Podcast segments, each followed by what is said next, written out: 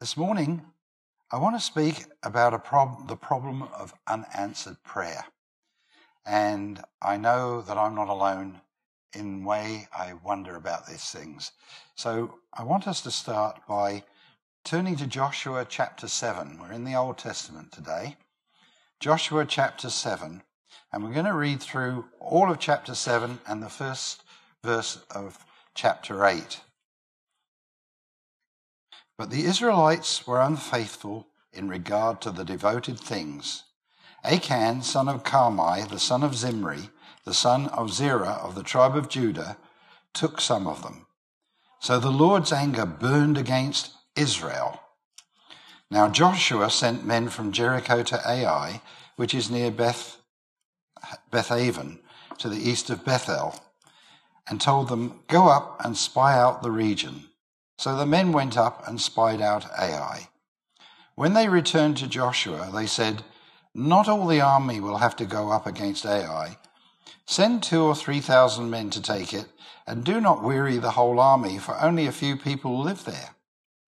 So about three thousand went up, but they were routed by the men of Ai, who killed about thirty six of them.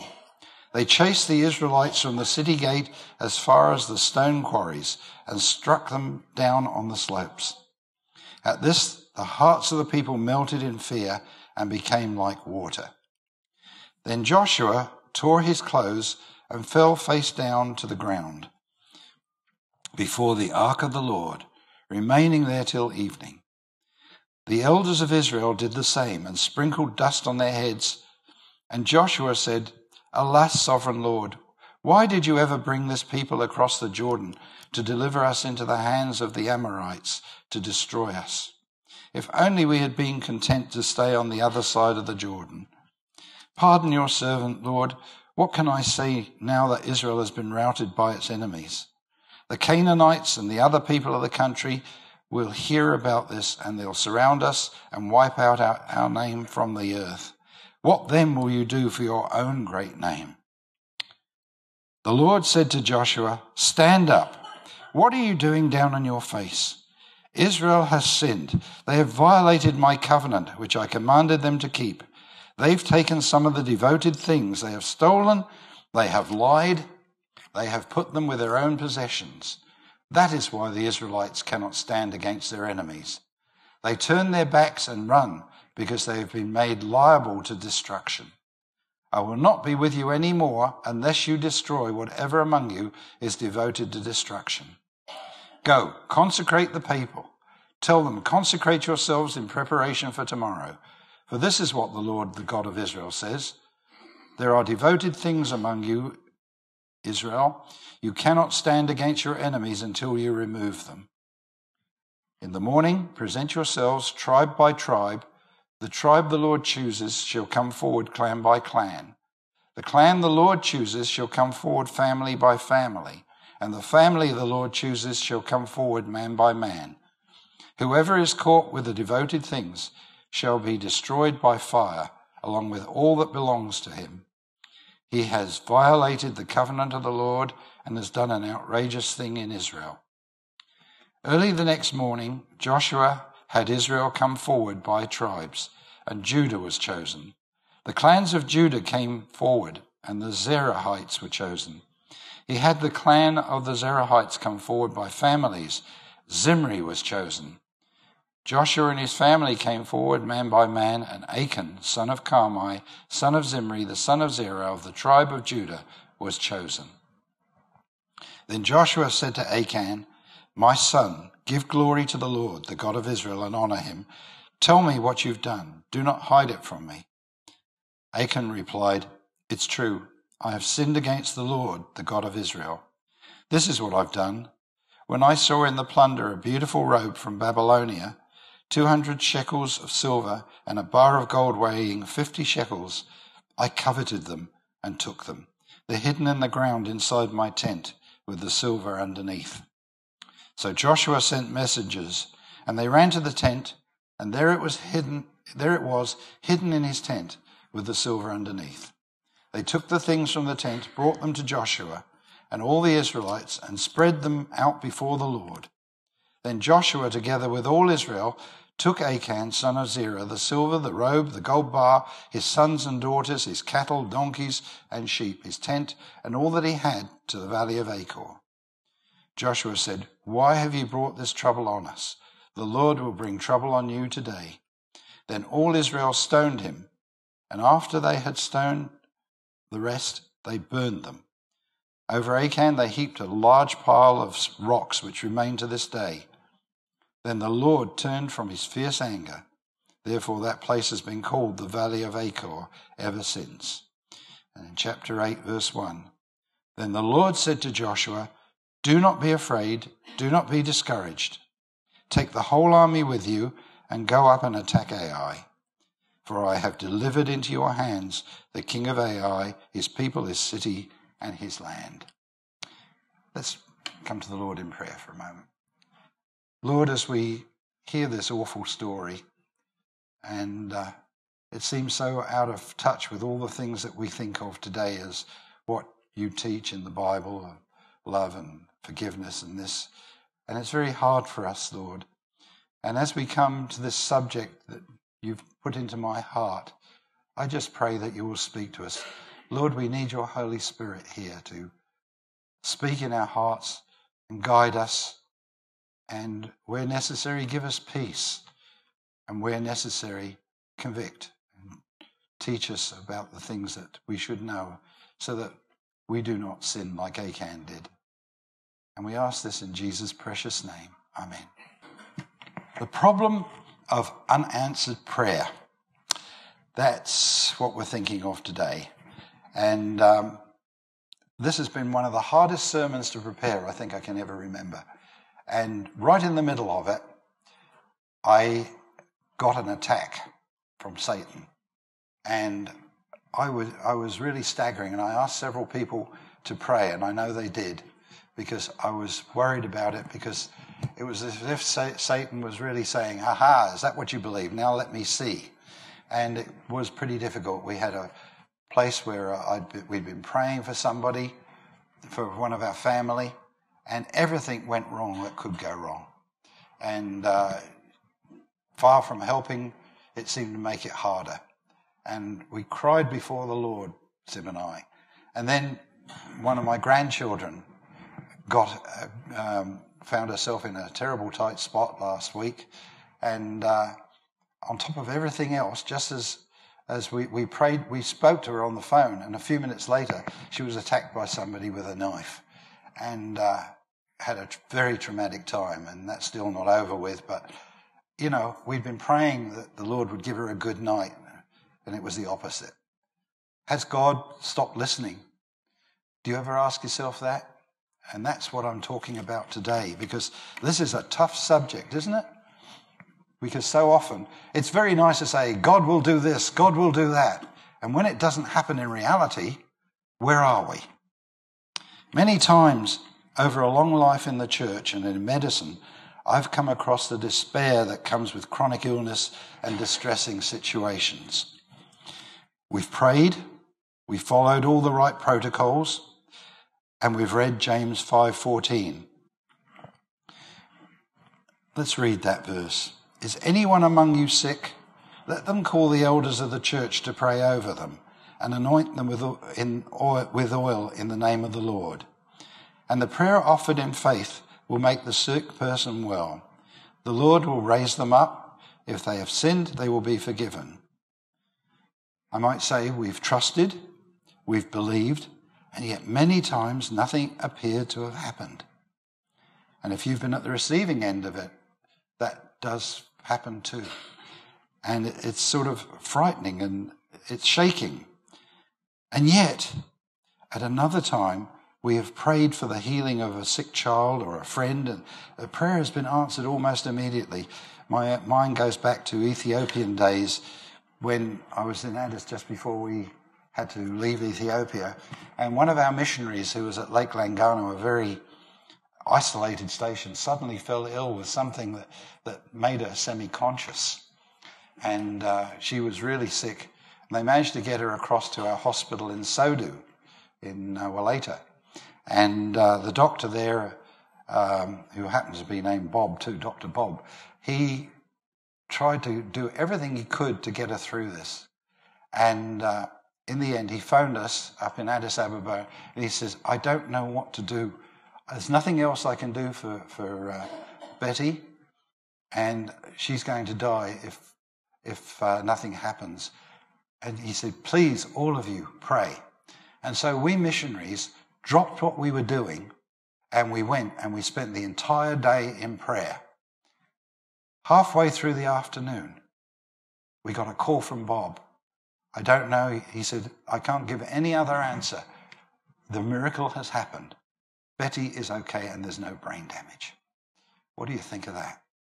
That was an answer to prayer.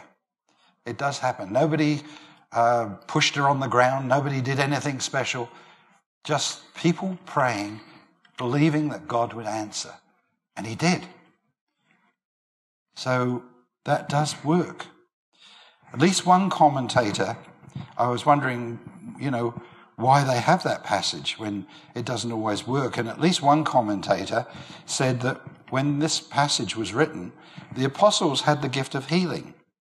But by the third century AD, the gift seems to have disappeared. Well, certainly medicine has improved no end, especially in our time, but I don't find that answer satisfying. I've seen numerous cases of answers to prayer. Also, sometimes I've been glad that my prayer has not been answered. Otherwise, there'd be a few dead people around, probably. but, uh, and other times I've seen that it was answered. And a fair bit later, when I thought nothing had happened, too. And because of that delay, the answer is often far better than I could have hoped for. And so, you know, what's going on? This is reality. I'm not talking about pie in the sky by and by all you adults know what I'm talking about because you've all been through this, haven't you, at some point? And it keeps happening.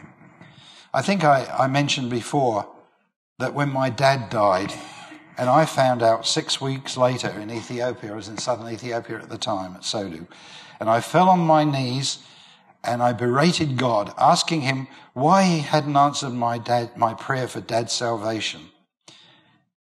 Then I heard an audible voice, which I cannot explain, that said, I always answer your prayers. Now, I can't explain that, but it isn't, isn't surprising that if I repeat myself because it's something that I'll never forget.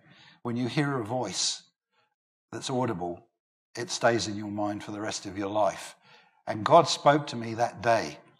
And suddenly I, my eyes were kind of opened and I understood that dad had been saved and I came out to Sim to tell her, and she can tell you how I came out. I went in in tears and came out smiling, would you believe? Because I'd heard this from God Himself. And uh, I'm looking forward to the day when I see Dad again in heaven. And looking at past letters, we saw he changed in his vocabulary, though he had no knowledge of evangelical language, obviously. He never met those sort of people. You know, we pray for our family every day. But sometimes we seem to make things worse. You find that? And you ask yourself, why? Why, God? And this is what I want us to think about today. There are many Bible verses in the New Testament that command us to pray for all kinds of things. And the Lord Jesus Christ not only practiced prayer, but taught his disciples and he commanded them to pray. So it's obvious that it is a necessity for us as believers. The first thing we see is that prayer requires much more than a shopping list of things we want God to do for us. It's easy to come to God with that, but it's more than that. Prayer is complex and there's a lot of attitude involved in it. And the second thing I want you to think about is that prayer is not a right, but a privilege given to us when we receive Jesus Christ as our Savior and Lord, together with the indwelling Holy Spirit. We often think about the fact that when we ask Jesus into our hearts and we believe and He changes us, but at the same time, He gives us the, with the Holy Spirit, He gives us the privilege of prayer. And that's something that's hard to believe and hard to understand. And yet that's true because most effective prayer is of a righteous man. isn't it? The scripture tells us that. Let's look at John 14 13. And it's interesting that the following readings are all from John, three, three verses from John. Let's look at them. John 14 13. And I will do whatever you ask in my name, so that the Father may be glorified in the Son. Then we turn to John 15 16. Jesus says, You did not choose me, but I chose you and appointed you so that you might go and bear fruit, fruit that will last, and so that whatever you ask in my name, the Father will give you. And again in John 16:23, he says, "In that day you will no longer ask me anything. Very truly I tell you, my Father will give you whatever you ask in my name." When you get repetition in scripture, what does it mean? It means it's important. It does mean it's important. In my name is more than important, as we're going to see. Access to God in prayer is not through a plaster saint, and it's not through Mary, the, Jesus' mother, but only because of our own relationship with the Lord Jesus Christ himself. That's the thing that we've got to take home with us. In Romans 8 26, we're told, in the same way, the Spirit helps us in our weakness. We do not know what we ought to pray for, but the Spirit Himself intercedes for us through wordless groans. Now, isn't that nice? The number of times when you, you think, How can I pray? I just don't know how. I don't know what to pray. Don't worry. Just be, remember your relationship with Jesus and let Him do the praying. And He'll take home from his heart and from your heart what is necessary. Let me illustrate what, why relationship is so important. Um, a few nights ago, um, what was the, I was trying to think what it was about. Oh, yes, our daughter Lauren had been up to Townsville and uh, they came back and they arrived back in Melbourne Airport at what was it, 11.30, I think, at night, and they still had to come home to Kerang, uh, to uh, Cohuna. And, um, you know, we, we thought, oh, you know, we prayed for them before we went to bed.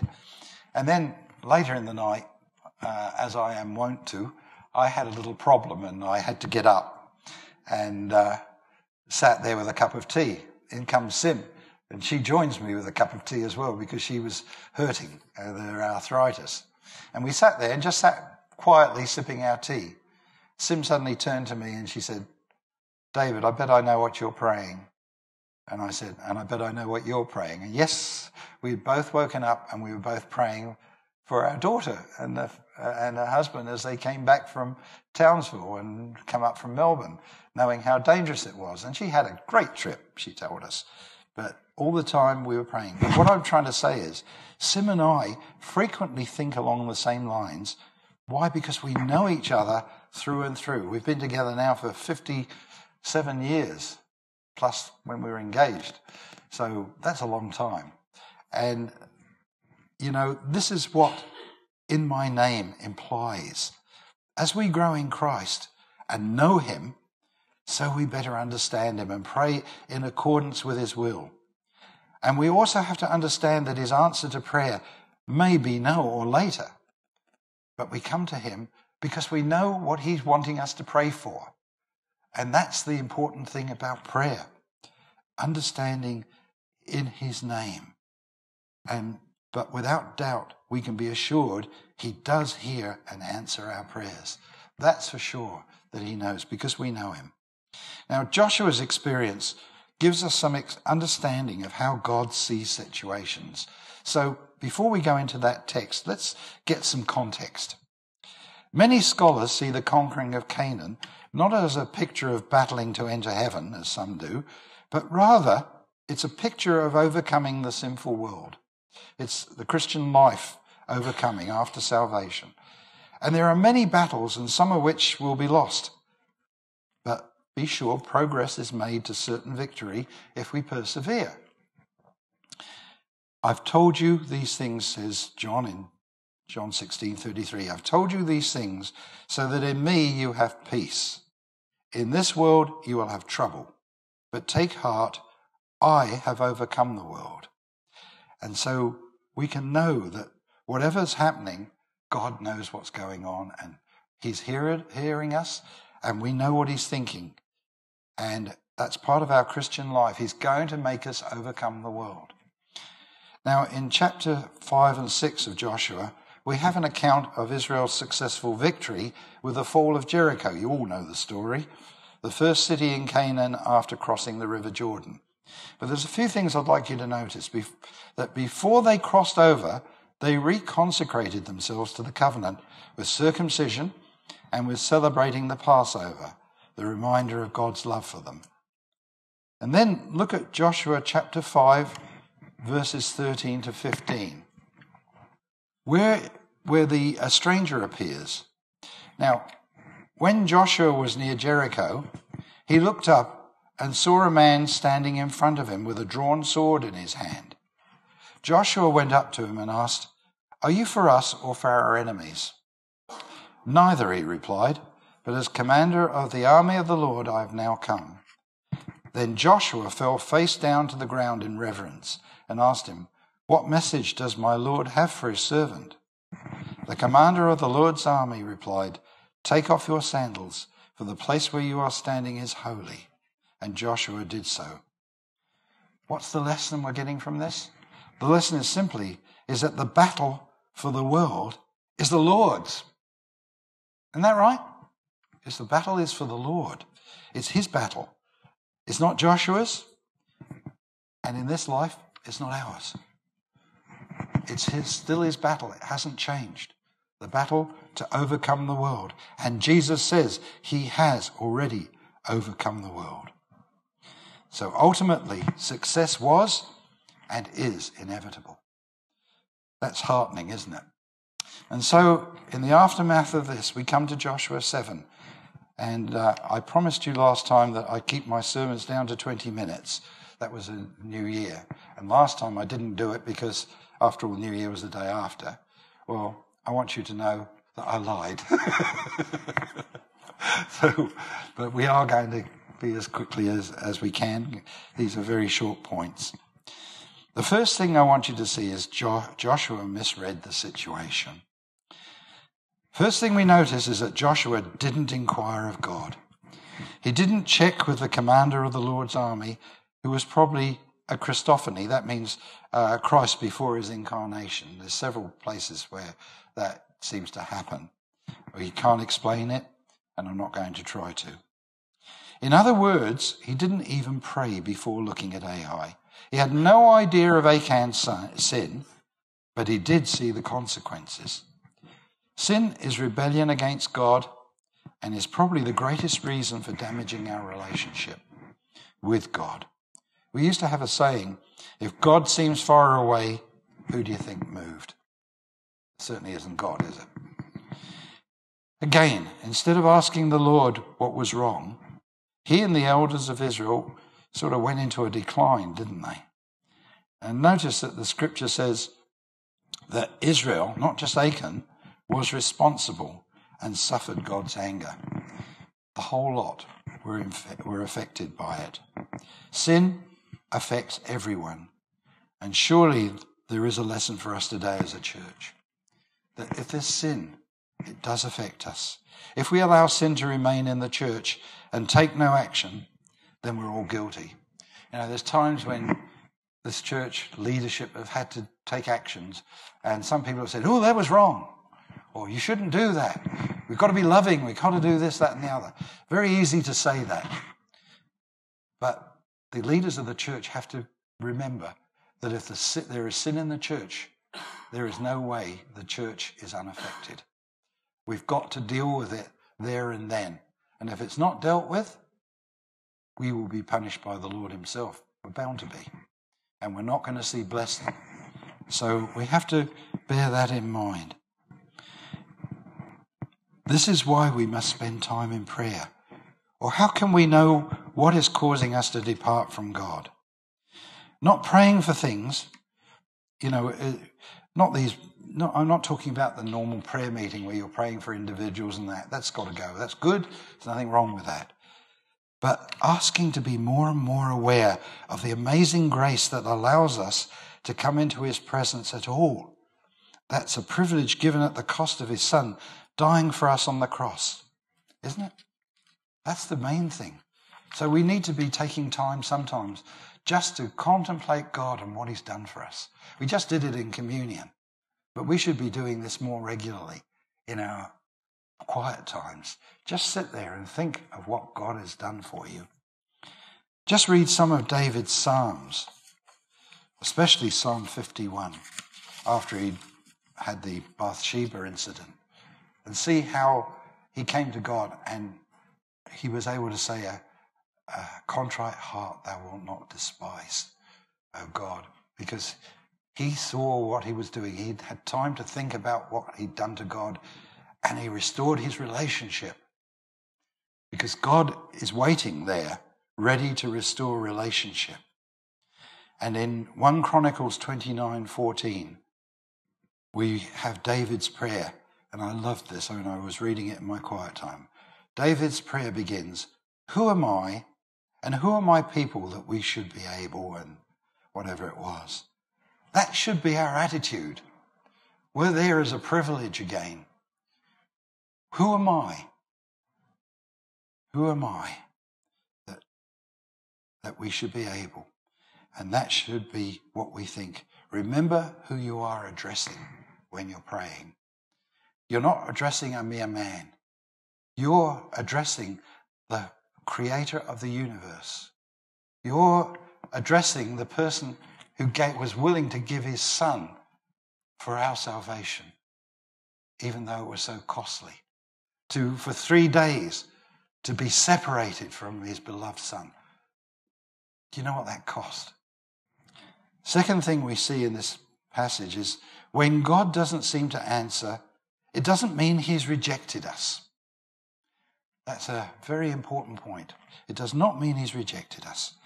Just recently, uh, my son James and Shelley used to be here, moved to another area of the USA to be near his company's new offices and to get out of the cold of New York State, too, I might say. And he's wrong. It's still just as cold down there in North Carolina. But uh, that's beside the point. Now, his company had been sacking a lot of employees, and James was fearful that he might lose his job. When they heard he was moving with them, they even gave a generous payment towards his expenses. And we were delighted, and so was he, because it's quite expensive to move interstate like that. And despite his trepidation, it does seem reasonable that if they've invested in him, they, are, they would not now reject him. Wouldn't you reckon? If you spent $5,000 on somebody out of the blue, you're not going to just toss them out the next day. And, uh, you know, that's one of the things. They've invested in him. And this is the point. Jesus has invested everything. He's invested everything into us. As Paul asks in Romans 8:32, he who did not spare his own son, but gave him up for us all, how will he not also, along with him, graciously give us all things? Why would he hold anything back when he's given us the best? It's like our own children. If our children need something, we give it to them. Don't always give it quickly. We might have to control it some way, but we always think in terms like that. And that's how God looks at us. He's given the best. What else is there? Nothing else is going to be as big as his son. And so, why would he hold anything back from us? Joshua, forgetting his relationship with God, gives in to despair. And he almost commits his own sin by blaming God for bringing them this far only to desert them, and even regretting that they'd crossed the Jordan. Well, that was a shake up, wasn't it? Because it seems to be every time they send out spies, they run into trouble like that. And he's beginning to wonder, you know, should he have gone? Why, why did he do it? Why did they go and battle in, in Ai having crossed Jordan? If they'd stayed on the other side, they wouldn't have had this trouble. Is this our attitude when God doesn't seem to answer prayer? Our problems usually mean our faith is being tested, not rejected. That's what we've got to realize. It doesn't mean rejection. Remember, Abraham was told that through Isaac, all the nations would be blessed. And then later on, he's told to offer Isaac as a sacrifice. Now, Abraham's relationship with God was so strong that he knew he could trust him. And the writer of Hebrews puts it so nicely in Hebrews 11:19. Abraham reasoned that God could even raise the dead, and so in a manner of speaking he did receive Isaac back from death. Is it surprising that God called Abraham his friend and asked later on, Should I hide from Abraham what I'm about to do? Why would he hide it? See, the relationship, and this is the take home message today it's the relationship with, with the Lord that is important, more important than anything we say or do. It's maintaining that relationship. And we too can trust that whatever we pray for will be answered in time, and we can be sure it will be for good. We're not just friends with God. We are not just friends with God. We're adopted into his family. We're his children. That's much bigger, much better. And those promises we read earlier still stand. And we must pray in his name because that's what it means. It's about relationship. God's rebuke to Joshua was so simple. Basically, put in a few words is get up and stop this nonsense. Why are you stand? Why are you, why are you lying flat on your face and covered in all that stuff? Israel has sinned, and this has made, made them prone to destruction. Now put it right. That's a good way of shortening scripture, but that's what it really said to them. And thirdly, even if there appears to be no answer to prayer, accept by faith that it has been heard. That prayer has been heard. When Israel had put right the sin that caused defeat, God did not rebuke them anymore, but rather he encouraged them. In verse 8, uh, chapter 8 and verse 1, he says, Do not be afraid. Do not be discouraged. And if you're wondering why your prayer has not been answered, don't give up. It's a reason for more prayer that God will reveal to you what his answer is. You know, as missionaries with lots of restrictions placed on us, we used to keep going anyway. We'd been praying, but we kept going. The key was go on until you're stopped. That's what we have to do. The second thing is you've committed yourself to God. And that is so important. Commitment means faith. We live in an age where people hate commitment, don't they? That's why you get so many divorces. That's why people live in de facto relationships and so on. It's because of a lack of commitment. But God wants commitment from us. We have to commit ourselves fully and utterly. When you come to Christ, that's the aim, is to full commitment. It comes slowly because as we get to know Him better, the more we want to commit. And even if the issue is concerning healing, remember that even the best medicine only postpones death. It doesn't actually heal. You know, we go through all this medicine, we go through all this stuff, we think it's wonderful. I, I look at our doctors here and I know they know what I mean. Actually, you're just postponing things because death is inevitable in this world until Christ comes again. That's going to be. So it isn't healing of the body is not the most important thing. Remember at times God does allow suffering and even death as part of his plan for this world. You know, in the early church, as is today in some countries like North Korea, to believe is to accept persecution and death as inevitable. They didn't expect to live after they'd accepted Christ. And uh, that's what happens. But Jesus told Peter how he would die. Remember how the risen Christ says, told him how he was going to be taken where he wouldn't want to go. And when he asked about John, he was told bluntly by Jesus, That's not your business. It was not his business. What did he say to him? You, you, not John or anyone else. This is about you. You must follow me, he says in John 21 22. We are destined for eternal life and perfection in Christ. Surely that's better, much better than anything else. So all I can say to finish is now trust him. Now trust him. And I love that verse in Philippians 3:10, which sums up really what we've been talking about this morning. I want to know Christ. Yes, to know the power of his resurrection and participation in his sufferings, becoming like him. Let's pray. Loving Father, this is a subject that hurts. And for some, it'll be more hurtful than anything else, and yet we know it's the truth. Lord, help us to keep our relationship so solid with you that it is a delight to be in your presence, to think of you day and night. Just as the Jews had to put on their phylacteries and all that stuff, you are better, you're in our hearts. Your Holy Spirit lives within us.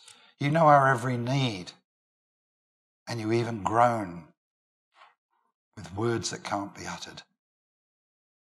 And we just thank you for this, for the privilege, and help us to be faithful and to trust you in every way. For we ask it in Jesus' precious name. Amen.